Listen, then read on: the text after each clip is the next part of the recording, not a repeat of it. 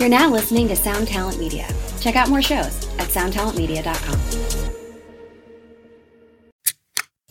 This is the Jabberjaw Podcast Network. Visit jabberjawmedia.com for more shows like this one. Hey there, it's Blasko, and this is a new level. Welcome to episode nine. My guest today is Kim Zide Davis. Kim is the vice president of artist relations for Mike Davis Productions. She's been managing Pantera for 24 years. She managed Pantera while they were an active touring band and helped to market them as they transitioned into a legacy act.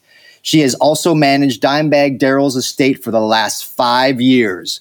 During her nine years as a manager at Concrete Management, she worked with Pantera, White Zombie, Anthrax, Ministry, Prong, Down, Fear Factory, and more. She has spent the last 18 years participating and fundraising for Walk MS. Her team has raised over $350,000. She is a longtime friend and colleague, and I am super stoked she took the time to chat with me today. So, Kim, thank you, my friend. Oh, you're welcome, Blasko. Anytime. Yes. Uh, so I always like to kind of start off with history, right? And I remember the situation. I was in this band called Drown. We got signed by our good friend Michael Alago to Elektra Records. And I'm thinking this is mid 90s in 93, 94, right? And then we didn't have a manager or anything. We didn't have a label. So Michael signed us and he's like, well, you need a manager. And we're like, okay, cool. We don't know any. So you're going to have to introduce us to some. So he introduced us to some, of which I don't remember any of them other than concrete management, the Piranha Brothers, the guys that managed Pantera and White Zombie. And you got to figure in mid 90s, these were the bands, right? These were the guys. There was no reason that we would go elsewhere. And we signed on with you guys. And I believe that was the first time that we met. Yeah. I, you know what? I'm not sure. I came on in July of 1994.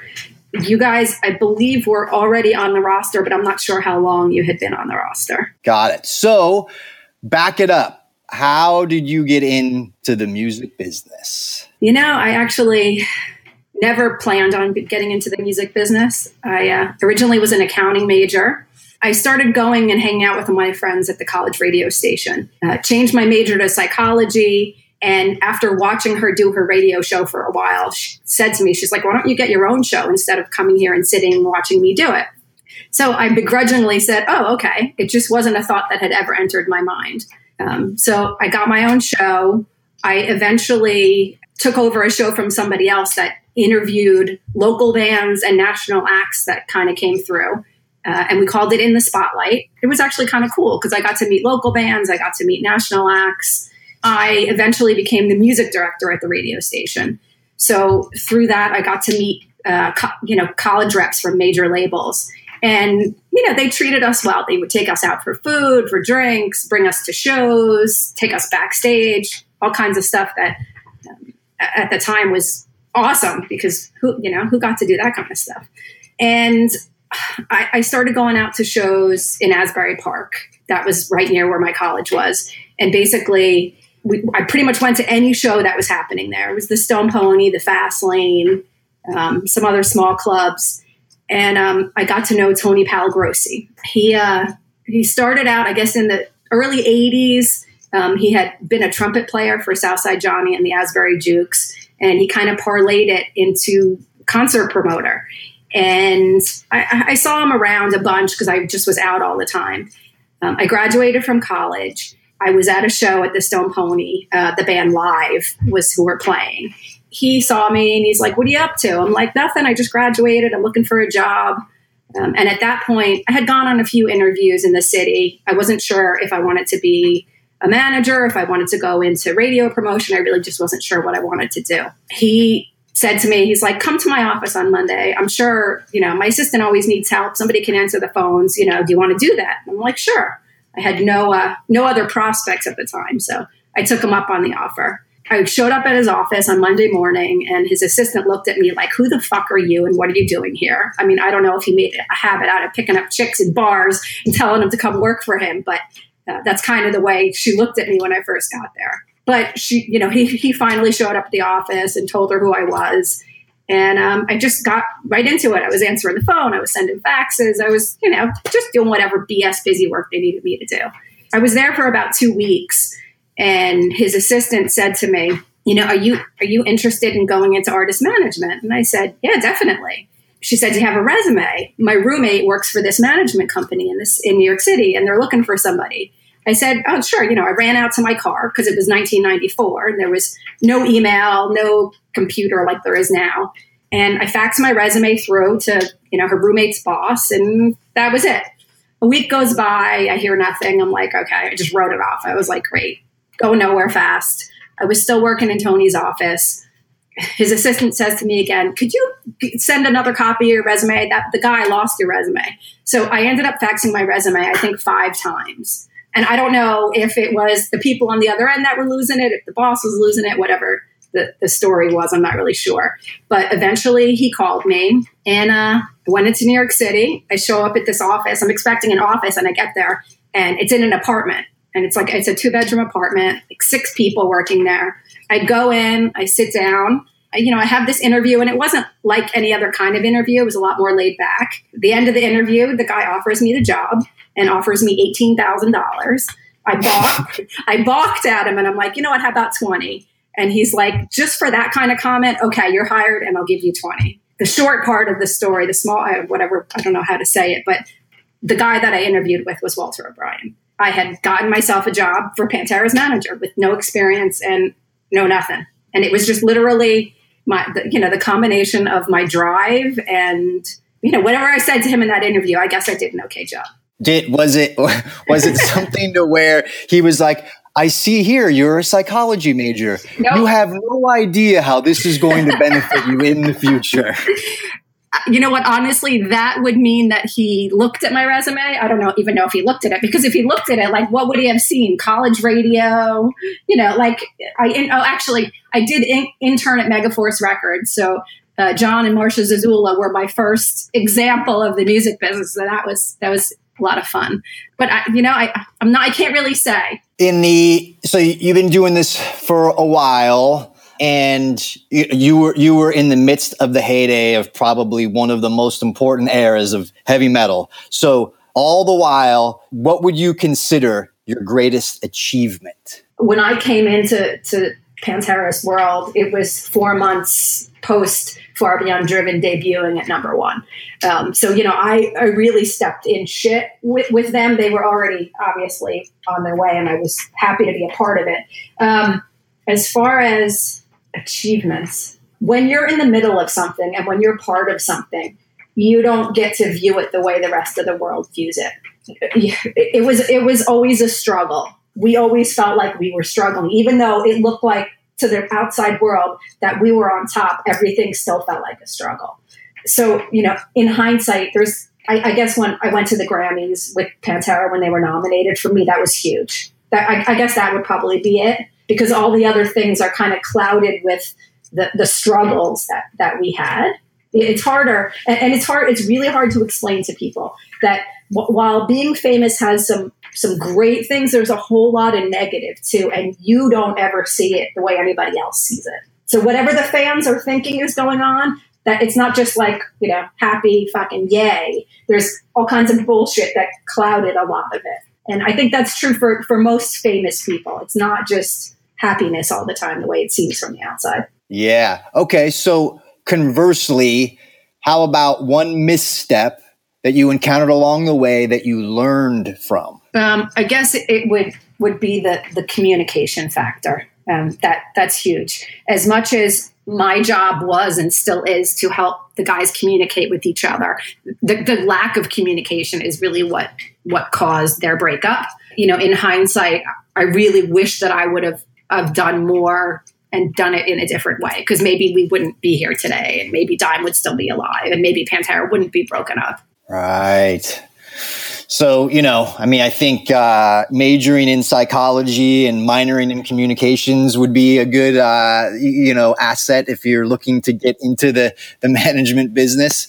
Um, anyone listening? Um, okay, so what is the best piece of advice for someone who is working towards a career in the music business? You know, I guess for me, I really just I worked my ass off. So whatever whatever I did, like when I got involved with the radio station, I worked my ass off. I did whatever I could. I went wherever I could. Whatever I could do to show other people that I, do a good job at what I'm doing is how I did it. You know, and it was just a matter of going out to clubs and being around and seeing people and meeting people and, you know, not being afraid to put yourself out there. Because me in a prior life, I, I never wanted to put myself out there ever, ever, ever, ever. So the fact that I was able to go out there and introduce myself to people and put my own insecurities behind me to to further what I wanted to do. I, I had you know just I had a crazy drive, and uh, I, at the time I didn't realize it. I, I did things that were very unnatural for me. Just you know, going up to people, talking to people, like literally, literally putting myself somewhere that I wouldn't normally be. I imagine too that there was a lot of passion because hearing you talk, it's like, oh, I I found, you know, whatever it was, Sabbath Bloody Sabbath, you know, my, my dad's cassette and I put it on and, and like, wow, like it opened my mind and, and, you know, changed my life forever. And then, you know, you worked in radio, you worked with the Zazulas, you went into management, right? You like, like I assume that you were super passionate about music and you knew that early on. And like you said, like that wasn't your intent, but it was always your passion, you know, and then once you put your mind to it, it's where you ended up. Yeah, you know, it's funny because back then it was a, it must have been a subconscious thing for me because if you would have met me in 1988 and told me that I was going into the music business, I would have told you you were crazy. Fucking crazy, but I wouldn't have said fucking. um, uh, it just my my path in some ways was predetermined. There's like little bits and pieces of things that happened to me along the way that it was almost like I, I knew my path. I can remember being in college radio and around the time that Far Beyond Driven came out. Um, at that point, the only Pantera song that I had ever heard was Hollow. Um, a friend had it on a mixtape, and I had heard it and I liked it, but it, you know, in one ear out the other. A mixtape back then, every, I feel like they were a dime a dozen. My station was not a metal station. We had a one-hour metal show. They must have sent 20 copies of Far Beyond Driven, and um, I forced myself to listen to it. I took it and put it in my car and I listened to the whole thing from front to back one day. And that at that point in my life, that was not my genre. I wasn't, you know, I wasn't like I wouldn't have called myself a metalhead. I just was into all kinds of music. I don't really have any recollection as to why I took that CD and put it in my car and forced myself to listen to it. And in hindsight, thinking about it, I really have no idea why I did it A couple months beyond that, my then boyfriend was friends with Rachel Bolan from Skid Row. And we went to Rachel's wedding. And at Rachel's wedding, I met Rex and you know his, his then girlfriend, now ex-wife Belinda. Again, didn't think anything of it. Six weeks after that, I got hired by their manager to work for them, and I've been with them ever since. So, like, uh, my path, my path was almost predetermined in my head and I can't, but I have no, you know, no explanation for it, no, no real way to explain it. It just was there. I don't know if it was in my subconscious or how how it all ended up, but it worked. So I want I want to pick your brain on this. Sort of an interesting side note. We were actually having this conversation uh, recently amongst ourselves over here, um, and your perspective of the Pantera brand and potentially how even bigger that it has gotten over the years. And in reference to like, I think we were talking about like, what if Kyuss got back together? Like, what could they do now? And then, for instance, the Misfits playing arenas where, like, you know, like in their heyday, they were playing bars and right. clubs, right? right? The right. thought, and, and, and so, like, you know, time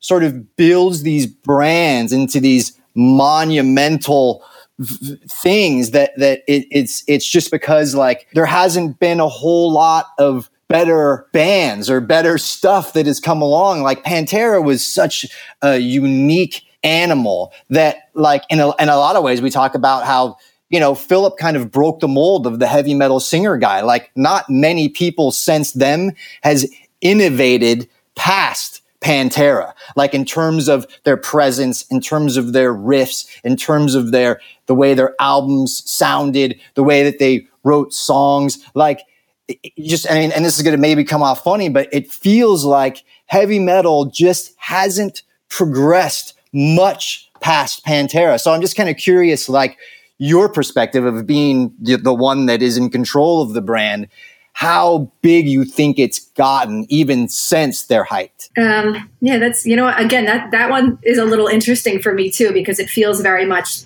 like um, how it did back in the day. Being part of it, I guess I'm not ever really fully aware of just how big it is. Besides, yeah. probably sounds kind of backwards. In some ways, it's eclipsed what they were back then, but in some ways, I feel like um, I don't know. It's it, it's different. The, I guess the, the big difference for me is the, the how much emulation there is.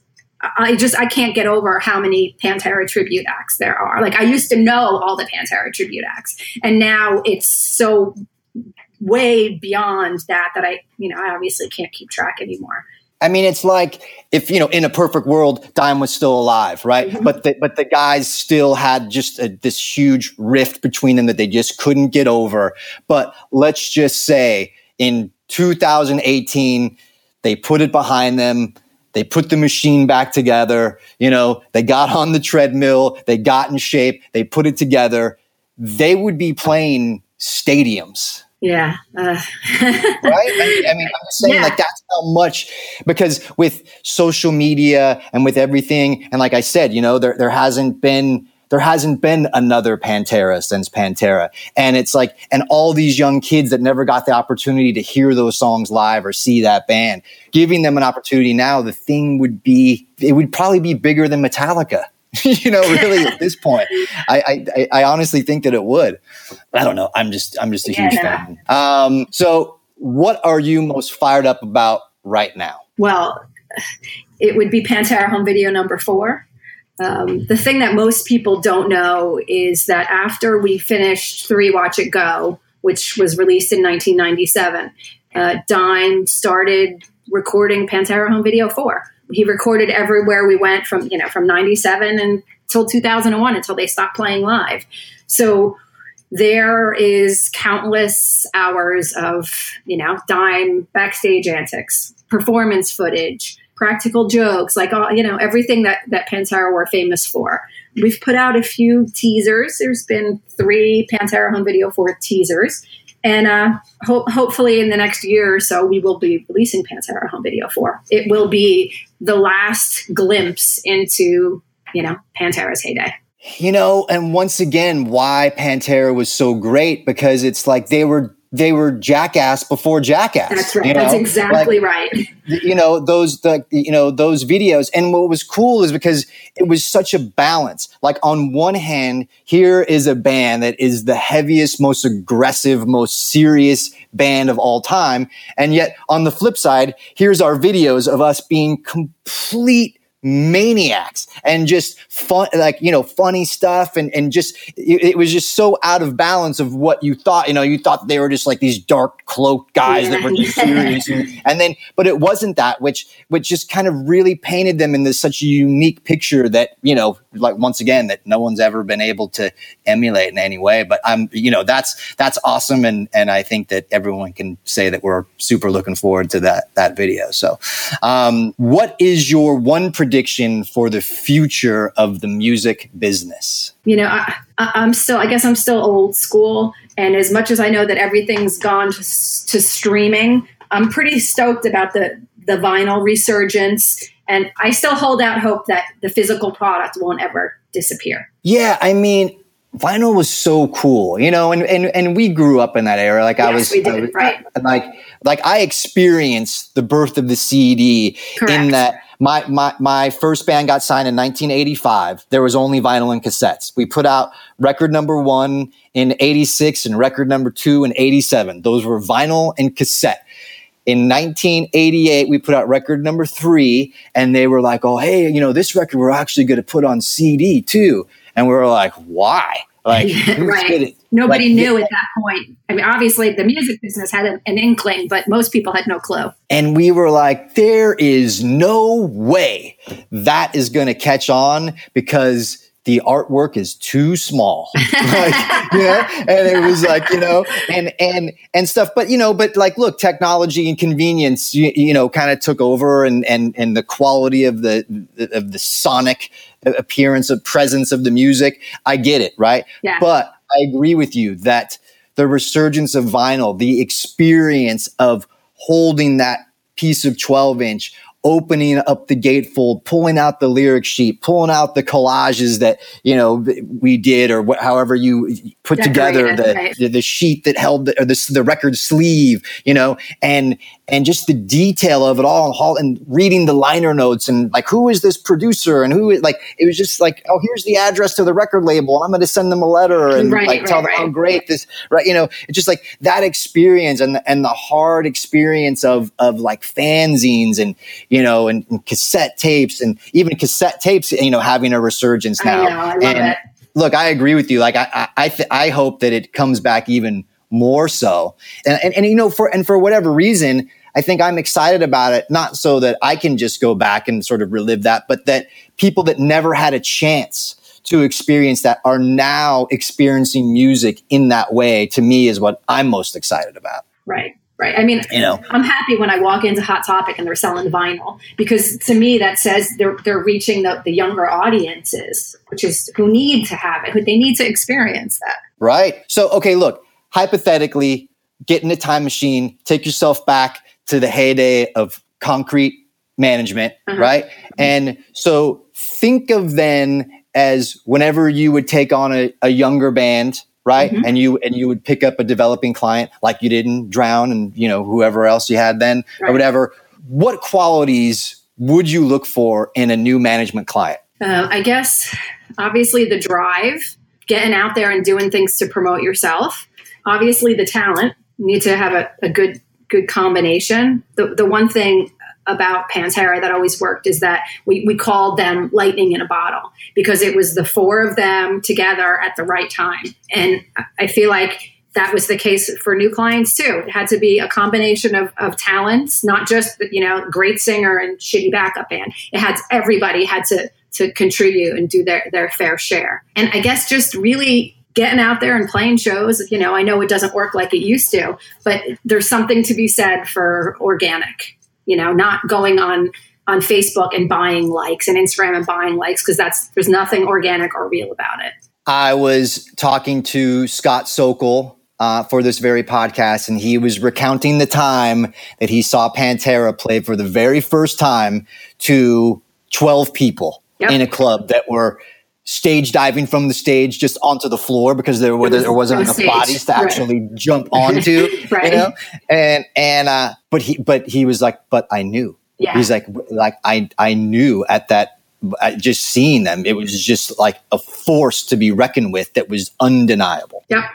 Um, know? Just something, something to be said when, when, when all the members just go together and click in, in a certain way. It just, it shows, you know, could be, you know someone's backyard barbecue. But if you see it and you hear it you know. As i was telling you before i hit uh, record that this podcast is called a new level and is pantera inspired. So i have to thank you very much for you know taking the time and and, and coming on and doing this. But i have to ask you what would be a new level for you?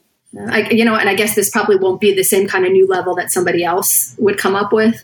If 20 years from now, I can still be doing what I'm doing um, you know, there's some days where I pinch myself that I'm like, you know, obviously worked with Pantera for all that time and continue to. Like, you know, the, the thing that, that people don't know about me at this point is that, you know, I live in suburbia, I have two kids, carpooling to soccer and doing all that stuff while still having the pleasure of managing Pantera on a daily basis. So, you know, I wish that we still had a guitar player that was alive and that we could do, do a reunion tour, but that's not in the cards. So uh, uh, my my you know new level would just still be the pleasure of, of having this job 20 years from now. And I will also add that potentially you'd also like to get to the point to where uh, your team for Walk MS has raised half a million dollars. Yep.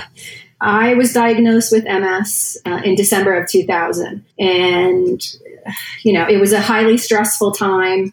Uh, you know, work, working for concrete management and managing bands was highly stressful. So the first couple years for me with the disease were hard. I did what I could to lower my stress levels and uh, decided that the one positive thing I could do would be to fundraise. And you know, it, over the last 18 years, I have reached out to people in the music business who've been touched by MS, even people who haven't, and the support that I've gotten uh, has been amazing. Um, that $350,000, you know, obviously came from people that I know, but I have a whole team that, that raises with me and walks with me every year. Um, and every time I turn around, there's more people. Just in the last six months, five people in the music business have contacted me and said, I was just diagnosed with MS. You know, can you help me? What can I do? Can I walk with you? So I feel like um, it heavily affects a lot of people in the music industry. You know, obviously the real world too. It's uh, it's definitely my, my passion. Um, I want them to find a cure so nobody has to suffer with this stupid disease. Yeah, and I'd say um, thank you. I contribute to your fundraisers. Yes, you do. And contribute to um, my cat charity fundraisers. And so I appreciate that as well. So, my last question, the most important question living or dead, who are the members of your ultimate supergroup? Well, Dimebag Darrell will be the guitar player. I think that has to be a given. Um, yes. Lemmy on bass, Dave Grohl on drums, maybe vocals sometimes too, because I, I, like Dave Grohl either way.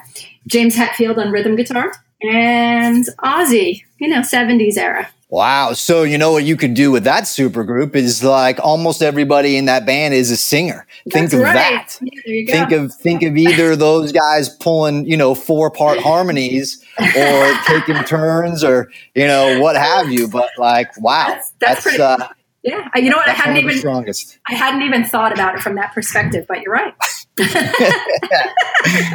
awesome. Well, thanks, Kim. I totally appreciate it. And this was awesome. Thanks for having me. A New Level podcast is brought to you by Musicians Institute.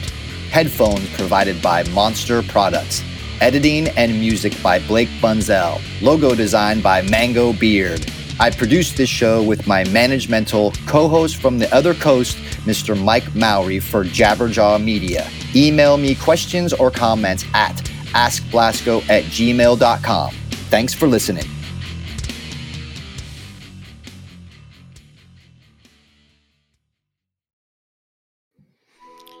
Welcome to us talking about our podcast for a minute. What's the name of that podcast? That's Axe to Grind, uh, and right now you're going to be getting a little, little taste of it, right down to the shaking microphone and all. and my name's Bob. And my name's Patrick, and usually we're joined by Tom. Tom's the best. Tom has a real grown up job that requires him to be at work, but we talk about decidedly not so grown up things like hardcore music and things that people that like hardcore music tend to like. So that could be the latest shows, uh, revisiting classic material, talking about the new classics, um, all the little dorm room nonsense that you imagine from a niche music podcast that, that you either love want to love or hate. Yeah, imagine all the emotions that you have towards a genre that that uh, has impacted your life, uh, and then condense them down to an hour to two hours a week. So triangulate your speakers. Think about jumping off the bed, singing along, dancing like an idiot, and listen to Axe Grind podcast. This is Chris DeMakes, guitarist and vocalist for Less Than Jake and host of Chris DeMakes a Podcast, a songwriting podcast where every week I'm joined by an amazing guest to break down the writing, recording, and release of one iconic song from their career. In our giant evergreen back catalog of episodes, we've had rock legends such as Dee Snider and Huey Lewis, punk rock favorites like Mark Hoppus, Fat Mike, and Brett Gurewitz, and up and coming artists of today such as Liz Stokes of the Beths and Genesis Owusu. We've had guests from all genres and styles of music, and I guarantee that if you peruse our back catalog, you'll see several episodes that'll make you say, Man, I gotta hear that. Whether you're a fan of music or a creator of music yourself, you'll take away a whole new appreciation for the songs you know and love. Chris DeMakes a Podcast is available for free on all the places you could possibly listen to podcasts, and new episodes come out every Monday. This is the Jabberjaw Podcast Network.